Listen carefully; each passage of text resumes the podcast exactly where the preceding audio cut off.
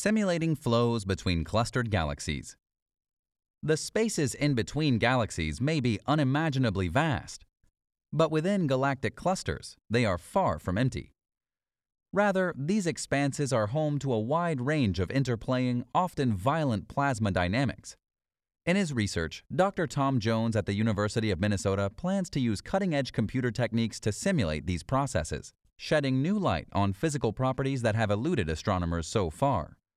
His team's research will not only give crucial insights into some of the largest structures in the known universe, but will also capture the public imagination and inspire a diverse new generation of astronomers. Galaxy clusters. The sheer sizes of galaxies are far too vast for our minds to grasp. Our Milky Way alone contains hundreds of billions of stars and spans 185,000 light years in diameter. However, even galaxies are not the largest known structures in the universe. Around 10 billion years ago, several billion years after they first formed, large groups of galaxies began to cluster together, pulled into each other by their mutual gravitational attraction. Today, these colossal structures can contain between hundreds and thousands of galaxies. Our own galaxy, for example, forms a small part of the Virgo supercluster, one of roughly 10 million clusters scattered across the known universe. In the expansive regions between clustered galaxies, there exist stretches of superheated plasma named the intracluster medium, ICM, which is heavily influenced by gravitational interactions between galaxies, and broadly distributed but invisible dark matter, whose gravity is so far the only known link to other matter. As clusters form, vast amounts of energy are released into the ICM, forcing its plasma to flow in strange and often unpredictable ways. Dr. Tom Jones at the University of Minnesota aims to study this diverse range of physical processes, though not by observing them directly, as most astronomers are used to. Flows in the intracluster medium. Shock waves are a well known aspect of fluid dynamics. They're often observed on Earth in the form of pressurized air waves named sonic booms, which form as fast moving aircrafts break the sound barrier. We can also readily feel the effects of disorderly flows of fluid named turbulence, experienced when flying a plane through a storm or rafting down a fast moving river.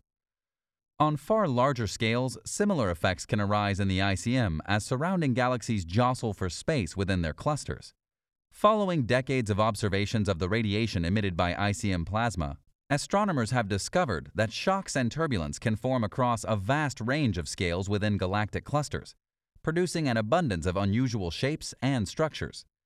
These include vast, stable jets emanating from the centers of galaxies, which mysteriously bend far out into intergalactic space, tails with distinctive ribs and tethers, and rings surrounding interacting spirals of diffuse material. Yet, so far, researchers have met significant challenges in interpreting these observations. A tangle of crosstalk. The complexity of the problem faced by astronomers stems from the secondary effects of plasma flows in the ICM. As they form, these motions generate both magnetic fields and streams of high energy protons, atomic nuclei, and electrons named cosmic rays, which each travel far out into space. In turn, both of these effects can influence the dynamics of other plasma flows in the ICM, altering the characteristics of their own magnetic fields and cosmic rays. Ultimately, these interactions create an intricate web of crosstalk between different structures, which can be incredibly difficult for astronomers to disentangle using their observations alone. This has created a number of difficult questions regarding the formation and evolution of flows in the ICM, which researchers have mostly been unable to answer. So far, therefore, the processes that came to form the jets, tails, and spirals of the ICM have largely remained a mystery. Setting out key questions. In their proposal, Dr. Jones and his colleagues have distilled the problems surrounding ICM observations into three key questions. Firstly, how can astronomers find and trace the structures produced by shocks and turbulence in the ICM and physically interpret their observations?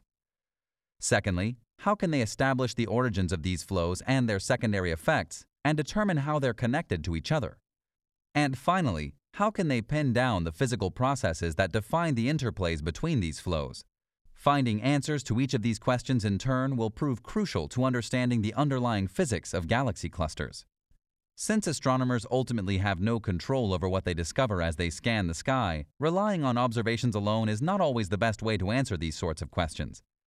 Instead, Dr. Jones and his team have set out an innovative and wide reaching proposal for a theoretical research program.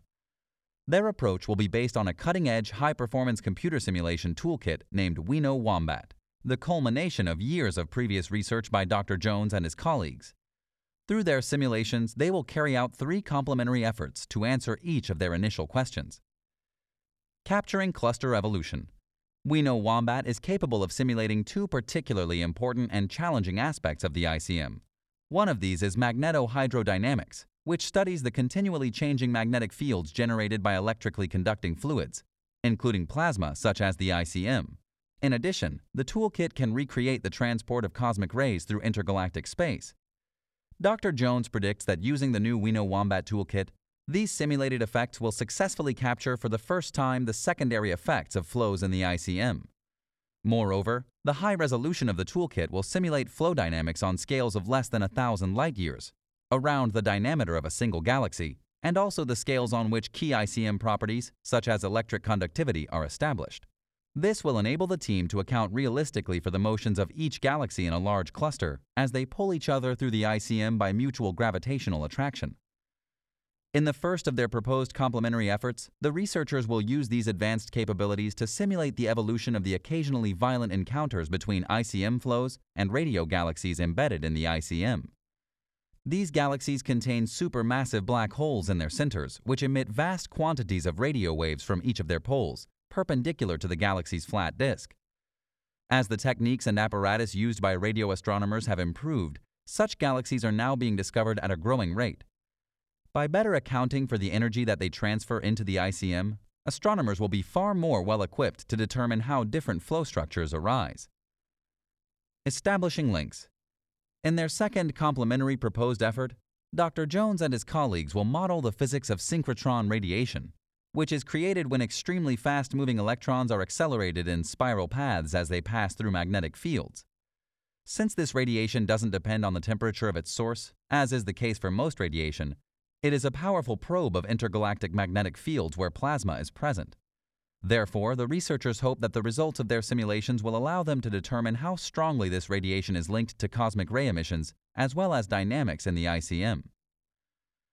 In their third and final effort, the team will carry out universe-scale magnetohydrodynamics simulations with the aim of reliably capturing the formation of the ICM structures being studied and their magnetic fields in selected galaxy clusters.